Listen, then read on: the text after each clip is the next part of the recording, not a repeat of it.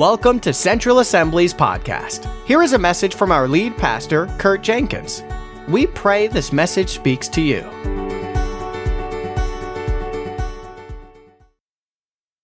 For the past 12 years, I think it could have been longer, but I know for the last 12 years, we have included water baptism in our Easter Sunday worship service. And like Adam said too in the announcements, it's a wonderful way to celebrate both the resurrection of Jesus and the resurrection of new life of people that find Christ.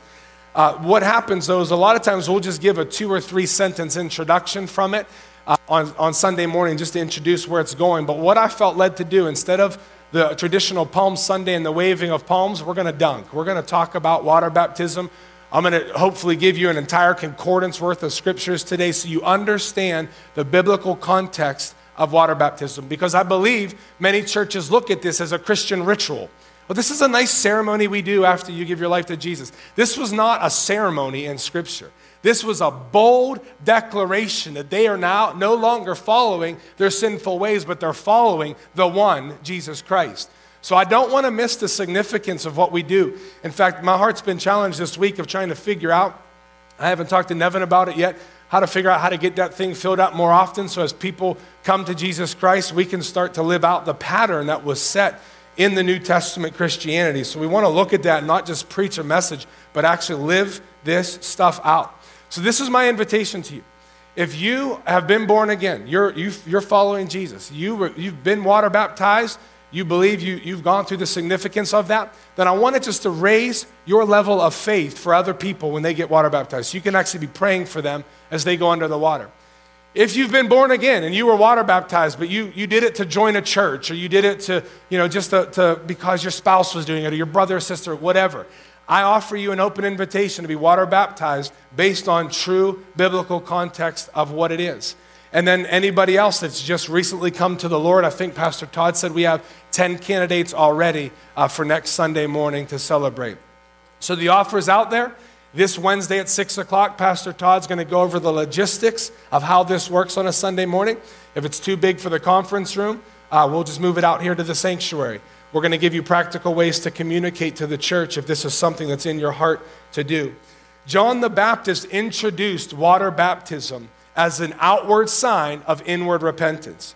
Some of the uh, scriptures are going to be up there, but if you want to turn with me, in fact, if you're interested in, in studying this out, grab a note, the notepad in front of you, just write down these verses. You'll honestly have almost every scripture in the Bible after today dealing with water baptism. in Matthew chapter 3, it says, In those days, John the Baptist came. He was preaching in the desert of Judea, saying, Repent, for the kingdom of heaven is near. Jesus had not started his ministry yet. John the Baptist was the forerunner for Christ. So John the Baptist was the last of the Old Testament prophets, even though it talked about him in the New Testament. In verse 5, it says, People went out uh, to him from Jerusalem and all over Judea and the whole region of the Jordan. Confessing their sins, they were baptized by him in the Jordan River. Now, this wasn't the first time we saw forms of baptism. It's not in the Bible, but in Judaism, in ancient Judaism, they would call baptism a lot of their purification rites. So if they, if they, had, if they touched somebody with leprosy or a corpse or something going on, they weren't ritually or ceremonially pure. So they would wash their hands, their arms. It would be more like a ritual that would allow them to be pure. Later on, as Gentiles wanted to convert into Judaism, they had a form of water baptism, but nothing like what John was saying. Now he's saying the kingdom of God is near. It's about to come. Repent of your sins, turn away from your sinful lifestyle, and be baptized. So if you look at that word baptism, it means to dip in or under, to immerse. So if you look at what water baptism is, it's full immersion underwater once you believe in Jesus. Now, I am aware uh, that other denominations, they'll sprinkle or they'll pour. But again, if you just look, if, if you forget about what denomination is what, I'm not speaking against any other church. What I'm saying is this just look in the Bible. When you see sprinkling and pouring, you see it in the Old Testament, the priests cleansing themselves so they can operate in priestly duties. In the New Testament, anytime someone came to Jesus Christ, they were dunked completely under water. Now, churches didn't have tanks like this, but we've seen people, even Dan Moeller, when he was here, he, he talked about how they baptized people in pools, in bathtubs, anywhere they could get water to fully immerse them because we believe in the power that water baptism can have. All right? All right, now we see Jesus. Jesus was actually baptized in water. Now, Jesus did not have to repent of any sins, but Jesus was doing it, he said, to fulfill all righteousness. So later on in Matthew chapter 3, starting at verse 13, it says, Jesus came from Galilee to the Jordan to be baptized by John. John's like, No, please, I need to be baptized by you, and you're coming to me. But Jesus replied in verse 15, Let it be so. It's proper for us to do this to fulfill all righteousness. Jesus didn't need to be born again. Jesus didn't need to repent of sins. But look what happens as soon as he was baptized. It says, as soon as Jesus was baptized, it says he went up out of the water. Well, to come up out of the water means you had to go down into the water. It's a full, just study the word out. It's a full immersion. We dunk everybody underneath. If you were a bad sinner, we'll keep you under longer. I'm just joking. We'll get you under and come back up. We were joking, Pastor Todd and I were joking this past week. Uh, I, when I was first started baptizing people, I took somebody under, and then when they came up, like just the top of their hair was still dry. I'm like, oh no, did it stick? Like they didn't go all the way under. We put them all the way under them. Look what happens. It says, when Jesus came up out of the water, it says, at that moment, heaven was open, and he saw the Spirit of God descending like a dove and lighting on him. And then a voice came from heaven This is my son whom I love, with whom I am well pleased. What, in all intents and purposes here, Jesus received the Holy Spirit at that time. Holy Spirit came upon him, and then right from there is when he goes out into the desert and begins his ministry. So if we see this significant moment that Jesus had in water baptism, and the significant moment that John the Baptist had with many people, we can understand that it's still for us today. I also know, you know, the other churches and other denominations, what they'll do is they'll baptize infants or children. So they'll, they'll sprinkle water or they'll maybe pour some water. Again, I'm not speaking against them. What I'm speaking is for what happens in the Bible. If you follow out either tra- what happened traditionally in that time, and you even see it with Jesus, is when that child was seven days old, they would bring the child to the temple, raise him up to the Lord, and dedicate him, consecrate him to the Lord. It was also a calling out that the parent would raise that child up in the admonition and the fear of the Lord. So what, that's what we do here. What we'll do, we'll take children and we'll dedicate them to the Lord. We'll consecrate him or her, and we'll dedicate the parents to the task of raising that child. What, it, what the Bible says is they were all baptized by the same Spirit into Christ. We are Christ's body. You can't be baptized into a body without you willfully dis- deciding to do that.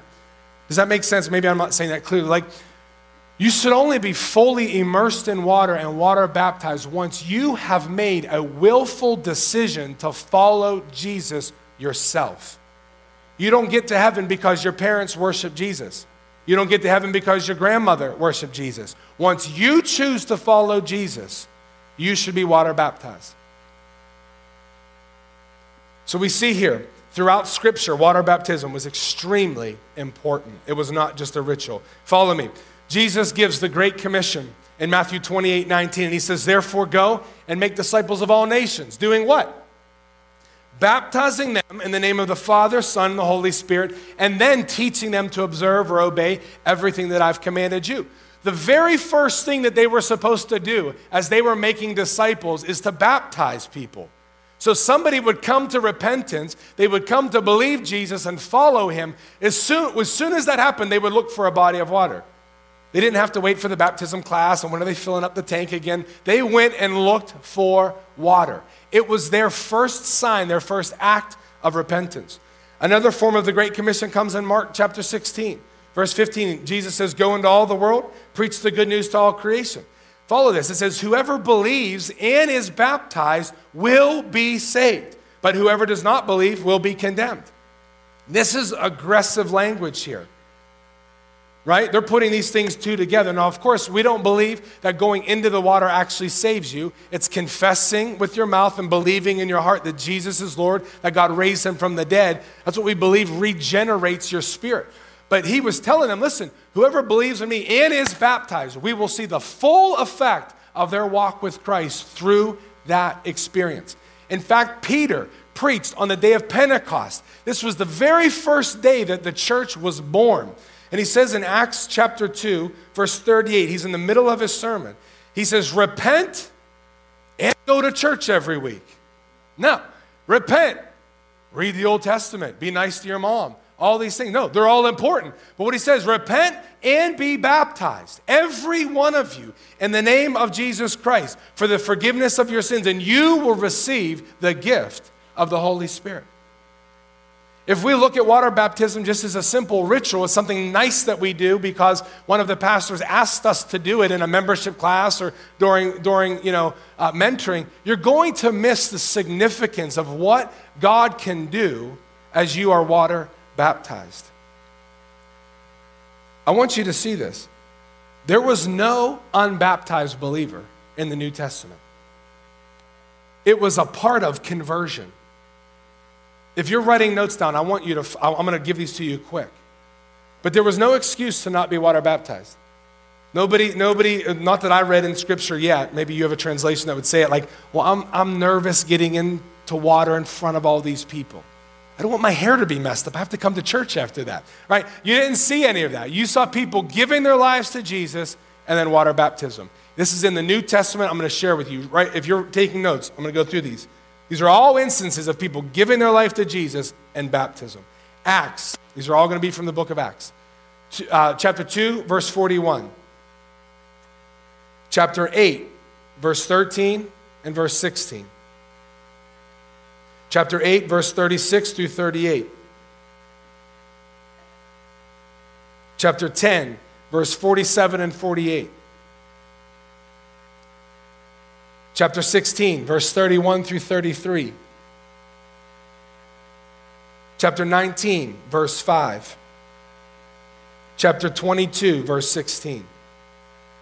Read those verses, read the context of where they are, and you will see how absolutely important water baptism was to that act of repentance. If you think about, at least in the American church, I don't know how it operates internationally, but we actually use a different measuring stick than the Bible used. Today, what we do is we measure their salvation based on the sinner's prayer that we'll have like at the end of a service. Do you guys understand what that is? You know, I, I admit that I've sinned against you and so on, and I, I, believe in it and so on. But what actually happens though, if we put all of our uh, weight on that prayer, or you raise your hand, you look at the pastor, and now you're, we're saying, okay, you're saved, yeah, I'm saved, okay. You'll come forward. There, there, there was not a sinner's prayer in Scripture. There wasn't like a prayer that they repeated out. Jesus didn't say, repeat after me. Jesus, never, Peter, Peter was preaching in front of thousands of people on the day of Pentecost, and he wasn't like, clear the room, come forward if you want to receive Jesus right now. He didn't do that. Do you know what he said? Repent and be baptized. And this has really challenged me. I believe in the raising of the hand as an act of faith. I believe that if you pray the prayer that we will give you the opportunity to pray at the end of this service, if you pray that with your heart, you're confessing Jesus as Lord. I do believe that you're born again. But if we're following what happened in Scripture, the immediate following, the very first act of repentance should be water baptism. So think about the clear difference. In the American church, this means I'm saved. All throughout Scripture, that meant I'm saved. That's a big difference. But there's power.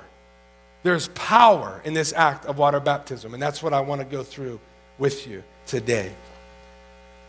In Acts 2, verse 41, Peter's preaching on the day of Pentecost. It says, Those who accepted his message, they were baptized. About 3,000 were added to their number that day.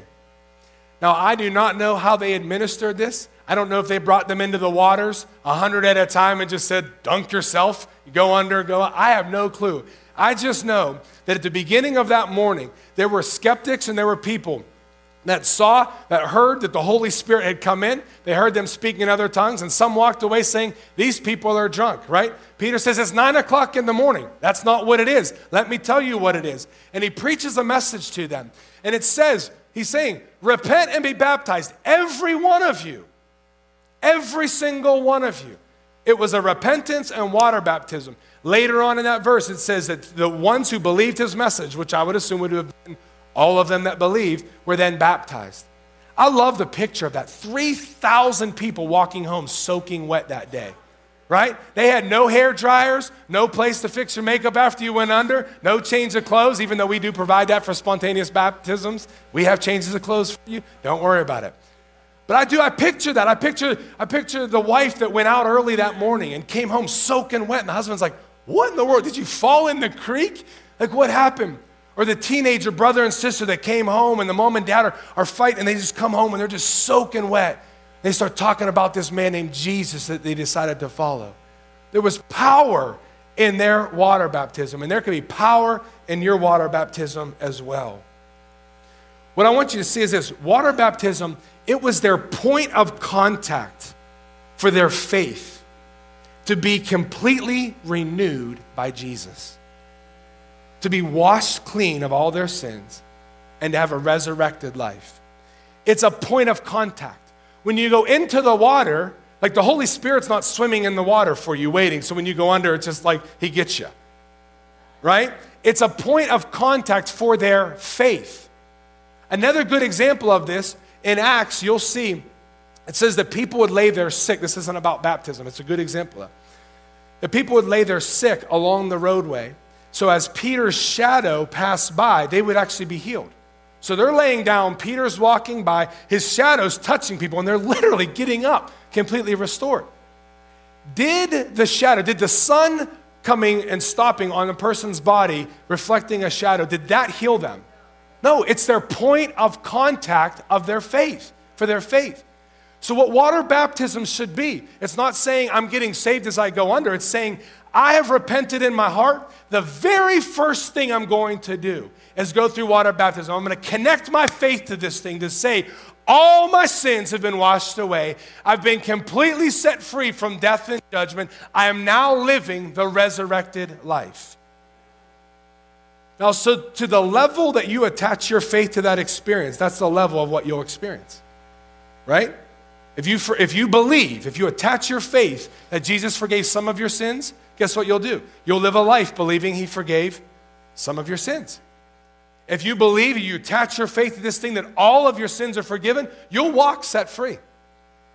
Just like if you believe, you know, that your boss can ruin your day by anything he or she says, you attach your faith to that. Guess what? The greater level you have in that, the greater level you'll experience anger every time they say something.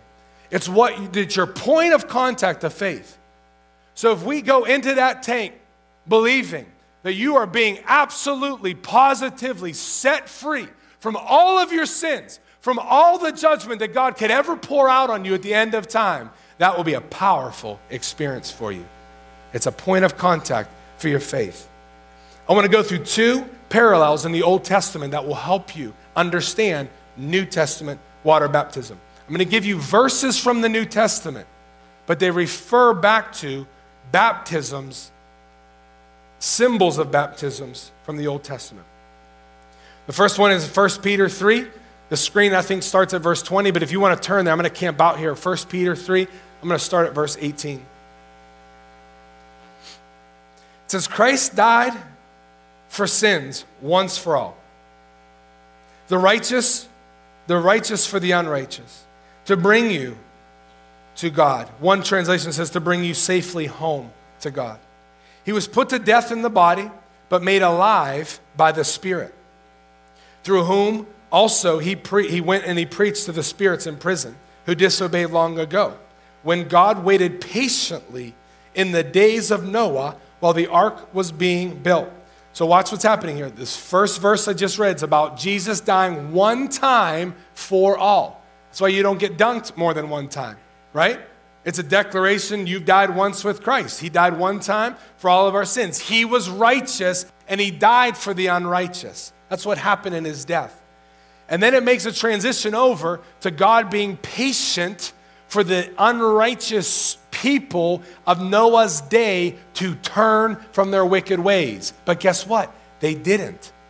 So it says here, in it, this is in the days when Noah was building the ark, only a few people, eight in all, were saved through water. And this water symbolizes baptism that now saves you also. Not by the removal of dirt from the body, but the pledge of a good conscience toward God. It saves you by the resurrection of Jesus Christ. So follow some of these verses out here.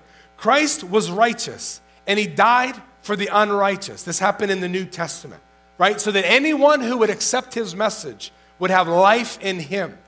In the Old Testament, there wasn't somebody to die for the unrighteous. So, what happened is God actually baptized the earth. And in his baptizing of the earth in Noah's day, only eight people survived. Do you know how eight people came through that? Because they were the only eight that were righteous on the earth at this time. So, follow the first baptism that we see.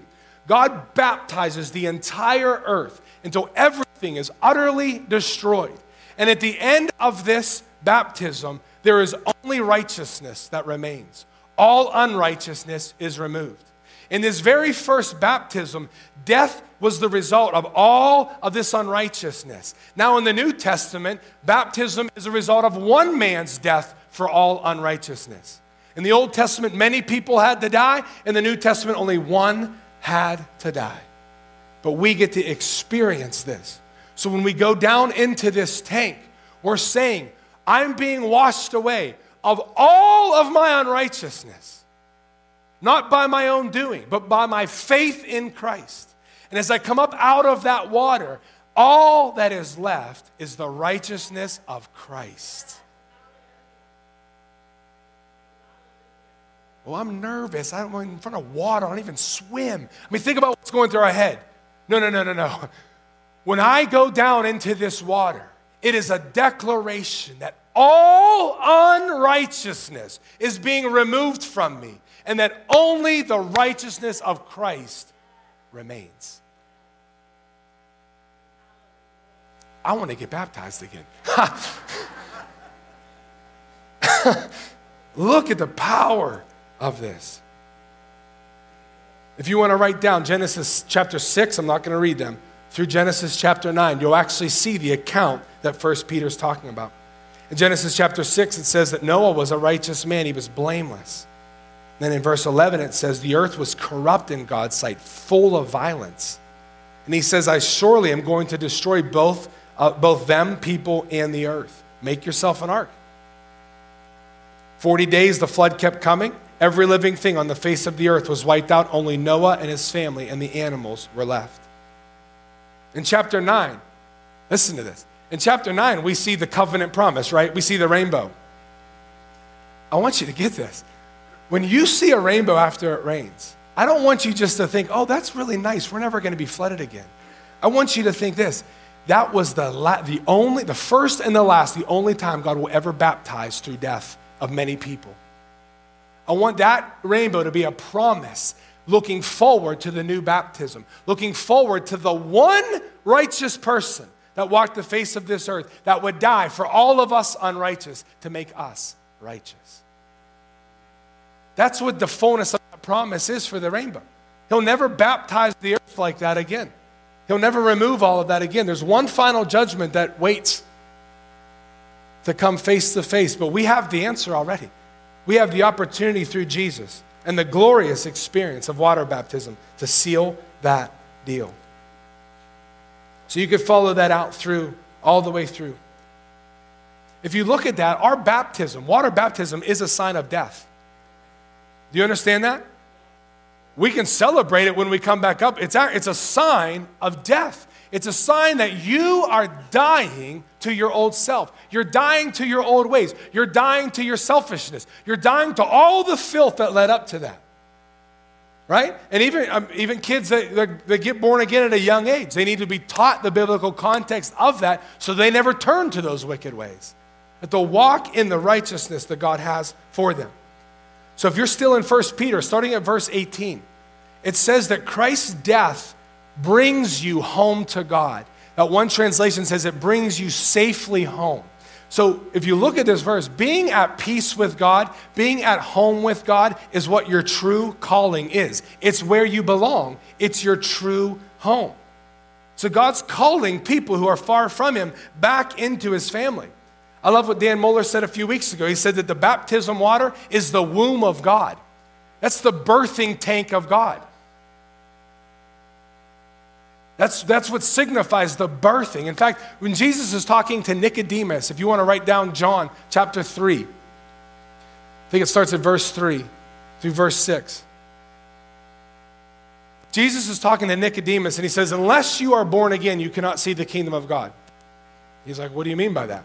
He says, Unless you're born of water and spirit, you can't see the kingdom of God. He's like, How do I go back in my mom's womb? Can you picture like Nicodemus asking this to Jesus? I'm really, wait, how is that going to work here? How do I have to be born again? He says, No, no, no. You're born of water and you're born of spirit. So if you follow this through, just like the woman's water breaks forth at the birthing of the child in the natural, the waters of baptism burst forth as someone comes forth saying, This is a new birth. This is a new creation.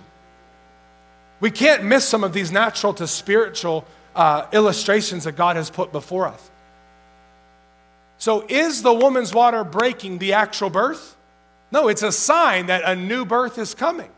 Just like when you go in the waters, that's not your new birth. That's the declaration, that's the bold decree that new birth is here.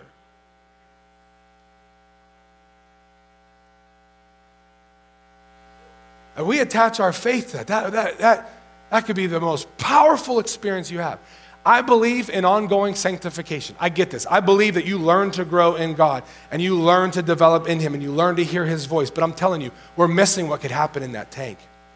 We're missing that addictions could be broken off in that tank.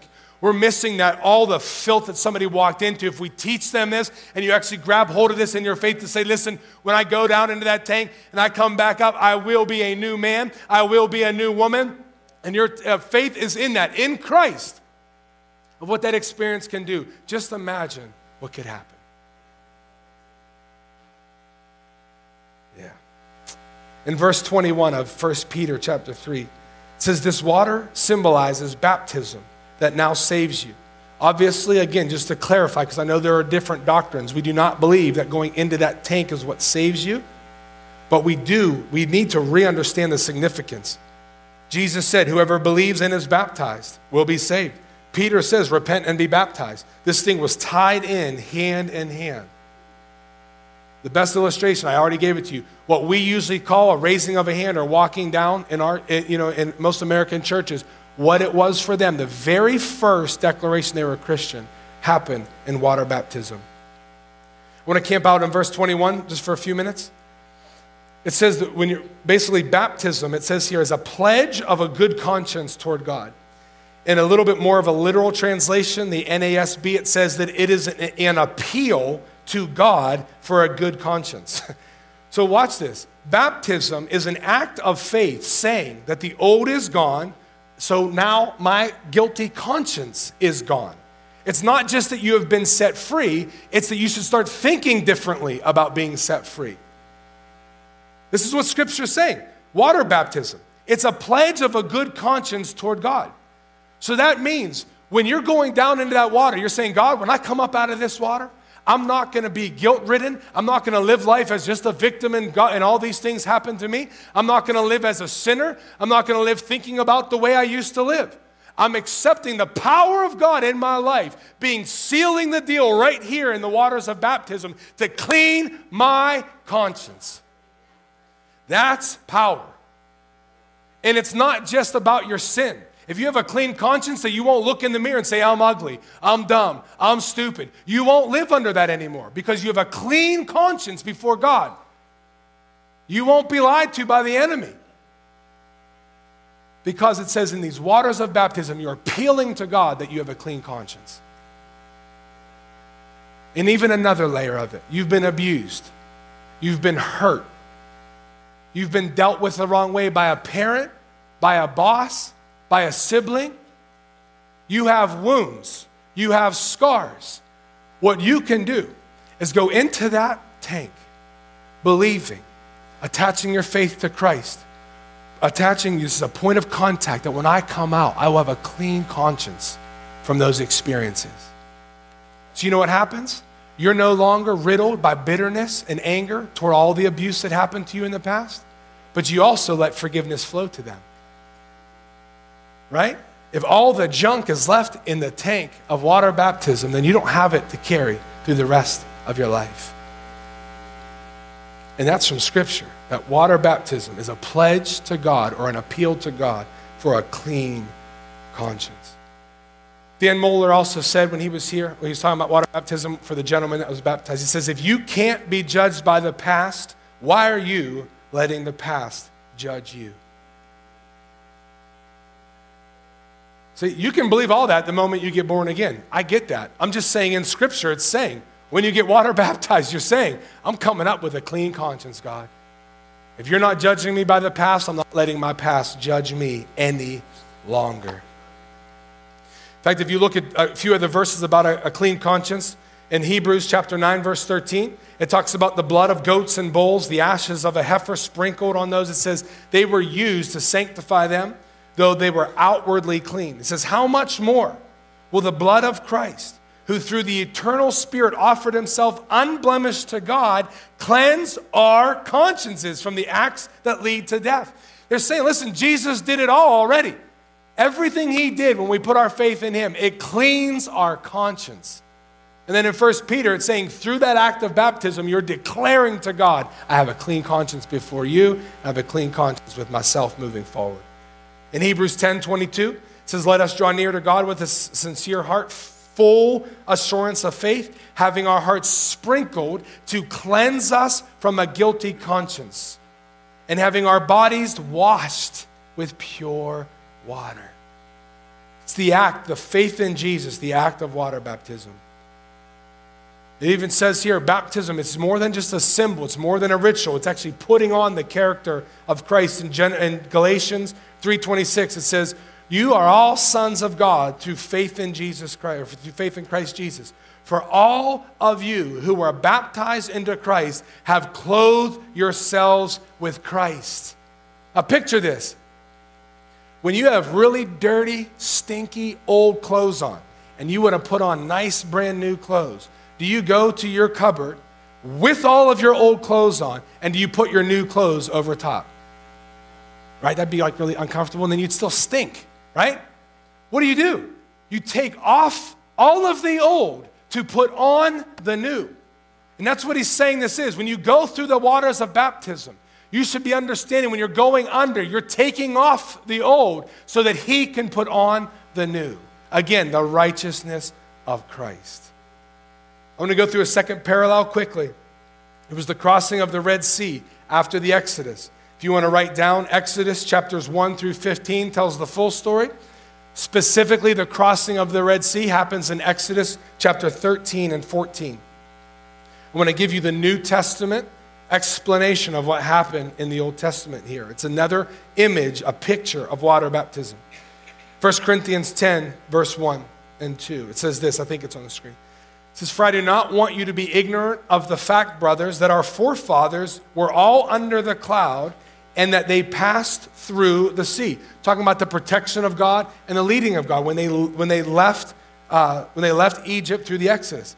It says they were all baptized into Moses in the cloud and in the sea. Now, when you learn about this deliverance of the Israelites, they were held in captivity in Egypt. You saw miraculous signs and wonders that Moses did. Moses is a type of, of Christ. He's the great deliverer, as Christ is now the deliverer. So it's saying here they were all baptized into following Moses. It's a picture of New Testament baptism. What we see is the, the Red Sea spreading its way, spreading its, its sides so they can get through and be completely delivered. In fact, that's what a picture of this tank is. If you look through what happened in the Red Sea, I think I made people nervous. I asked them to uncover this. Like my wife and some other people were getting there. They're like, I know you're busy, but baptism isn't until next week. I said, I, I know that. This is just an example. But if you look here, they're in Egypt. The Israelites are in Egypt and they're in captivity, okay? When they turn away and Pharaoh finally says, Get out, he saw the plagues uh, affecting these people. Once they walked, they were walking away from Egypt. They were walking away from slavery. They were walking away from what bound them. As they're going through the Red Sea, It is as they're being baptized. And what they're doing is they're going through what once wanted to judge them, condemn them, and cause them death. And they came back up out of the other side. They actually had a spiritual experience. They started singing prophetically. Follow it out, you'll see it. And then once they went past that, they, they went to Mount Sinai where they committed to following the Lord. Now, they did that part wrong, but they still committed to following the Lord. So if you look at New Testament baptism now, you're turning away from the world, right? You're repenting of all the evil, wicked things that you've done. When you come into this tank, through repentance, you're saying, all that would judge me, all that would condemn me is being washed away. When you're coming up out of that water, you're having a spiritual experience, right? You're saying, I know when I was born again that I've received the Holy Spirit and now I'm committing to follow Jesus the rest of my life. That's the picture between the Red Sea and water baptism today. If you want to turn with me to Romans chapter 6, we'll finish up. I want to show you just a great, great explanation of it in Romans chapter 6.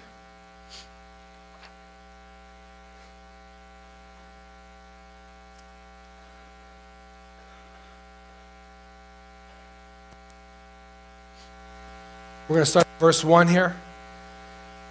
Paul says, What shall we say then? Sometimes it's, it's better to go back into the old cha- into chapter 5 to kind of see where they're picking up for the sake of time. It says, Shall we go on sinning so the grace may increase? By no means. He says, We died to sin. How can we live in it any longer? See, there's actually an expectation, there's a faith that we should have that when we come to Christ, we've died to sin we should not give sin allowance in our life. So if we sin or when we sin, there's true repentance. There's quick confession and repentance. When you make excuses that, well, I'm just human and I'm just this or that, and you continue to walk in a what we would call like a bad habit, but it's actually sin. When you make excuse from that, what you're saying is, I'm putting more faith in my humanity than I am the finished work of Christ. Right? But if you give no excuse for sin, and then you confess it and repent of it when the, the Holy Spirit convicts you of it, then your conviction, your faith is attached to that you are dead to sin. So, how can you live in it any longer? In verse 3, it says, Or don't you know that all of us who were baptized into Christ Jesus were baptized into his death? Baptism is a statement of death. If you have died, then you no longer live for yourself, right? All of your selfishness, self centeredness, and greed goes out the window when you come out of that tank. You say, I've died to myself. It's a declaration of death. In verse 4, it says, We were therefore buried with him through baptism into death, in order that, just as Christ was raised from the dead through the glory of the Father, we too may have a new life. Listen, when you're getting dunked into that tank, you're dying to your old self. Again, it was already done in your heart as you confess the Lord. I'm not saying it's happening right then. That's a point of contact for your faith as you're going down into that water. Everything that you've done, all the evil, wickedness, mistakes, whatever you want to call them, it's sin, is going and it's dying. You're actually dying the death of Christ as you're coming down, as if you were nailed on the cross with him. He carried all your sins to the cross. So you're going down, dying, and you're coming up and saying, I'm now experiencing the resurrection of Christ. That's, that's what water baptism is. I'm dying to my old self and I'm coming up, resurrected with my Lord and Savior, Jesus Christ. Brand new life, brand new beginning, a start over button got hit on your life. Somebody could say, well, the thief on the cross wasn't baptized, right? Or the question can come up. Well, what if I confess, confess Jesus as my Lord and then something happens and I die and I never, I'm not, not baptized? This isn't a heaven or hell issue. Look at the power of water baptism. Quit making excuses and look at what the Bible says can happen during water baptism. Instead of seeing what we can get out of, let's see what we can immerse ourselves in and actually experience deliverance, healing, set free from past bondage. When you attach your faith to what can happen in that tank. In fact, in Colossians, you don't have to turn there. We'll, we'll, I want to read a few more verses in Romans. But in Colossians 2:12, it says, "Having been buried with him in baptism, and raised with him through your faith in the power of God, who raised him from the dead." What's happening? When you're being baptized, right? You're dying with him. You're being resurrected with him, but it's through your faith in him. If you go into the tank because somebody asked you to go into the tank to join a church somewhere, you're not going to experience that deliverance. You won't actually live out that. That entire experience is based on your faith in the power of God and what the power of God can do through that.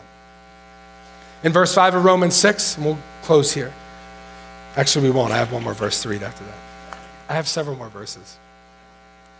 It says, If we have been united with him like this in his death, we will certainly also be united with him in his resurrection. For we know that our old self was crucified with him so that the body of sin might be done away with. I mean, that's, come on. All the sin that you would have been judged for. Picture if you never came to Christ and you stood face to face with him at the end of time at the final judgment. And the accuser of the brethren is there and saying, He did this and this and this and this. Picture all that weight that would be upon you, face to face with the Almighty Judge, and what the, what the condition of your eternity would be. And He's saying, through this baptism, your body of sin is dead, it's gone, it's removed. Such a beautiful beautiful picture of going down into that water. It says in verse 6, oh, later on it says that we should no longer be slaves to sin because anyone who has died has been freed from sin. So when you go into those waters of baptism, you reckon yourself dead to sin. And because you're dead to sin, you're no longer attached to it. Think of what a slave. A slave is attached to a master. You know what happens when you become a saint? You become a slave to righteousness. You become attached to a new master. You're going into those waters to say, all those shackles are being cut off, and I'm being attached to a new master. In verse 8 of Romans chapter 6, it says, Now if we died with Christ, we belong with him, or we, we believe that we also will live with him. For we know that since Christ was raised from the dead, he cannot die again. Death no longer has mastery over him nor us. the death he died, he died to sin once for all. But the life he lives, he lives to God. In the same way, count yourselves dead to sin, but alive to God in Christ Jesus. I'll close with these last three verses. Therefore, do not let sin reign in your mortal body, so that you obey its evil desires. I believe some people, some Christians, let sin reign in their body because they've never attached their faith to what Christ truly has done for them. And it could possibly be a powerful, powerful experience in that tank for your very first time. It says, Do not offer the parts of your body to sin as instruments of wickedness, but rather offer yourselves to God as those who have been brought from death to life, and offer the parts of your body to Him as instruments of righteousness because all unrighteousness is gone. It says, For sin shall not be your master, because you are not under law, but under grace.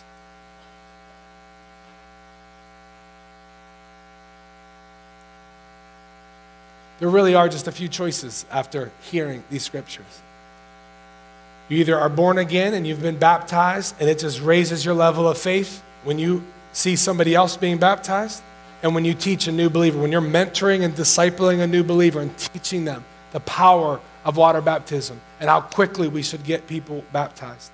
The second is that you've been born again, but you've never been baptized in water. Maybe you've made an excuse of it, but if you see, if your faith is, has, has been increased because of this, that you contact the church, you come this Wednesday, and that you go under this Sunday, expecting for there to be more life change than you've seen in the past.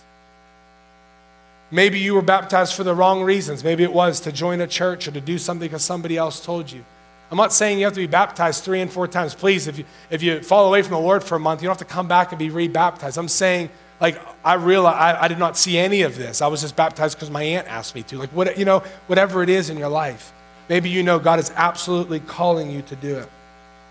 The third thing, really, the third way to respond is if you know that Jesus isn't your Lord and Savior today, and you know you want to turn your heart to Him, guess what? We have water baptism next Sunday. Perfect timing. Perfect timing. I just want you to bow your head with me for a moment. I do just want to ask if you know, without a shadow of a doubt, that you are right with God then I want you to work that out with Him. If you haven't been baptized, I'm, a- I'm asking you to consider scriptures and to be baptized. If you are not sure if you're right with God, or you don't remember a time when you said, I am following Jesus, I believe Jesus has forgiven me of my sins through the shed blood on the cross. If you don't remember a time you've done that, and you're not confident that you're right with God, and you want to make that decision today for the very first time, without any waiting, no music, no low lights, I just want you to raise your hand and we are going to touch base with you and we are going to follow up with you. I just want you to raise your hand to acknowledge. I want you to look up at me to acknowledge that you want to make that decision today. Father, we just pray right now that you would increase our faith in the power of our baptism. We thank you, God, that the decision that's made in our heart makes us right with you. But we thank you for putting this imagery, we thank you for putting this physical act of response in our lives that we can attach our faith to to see life change.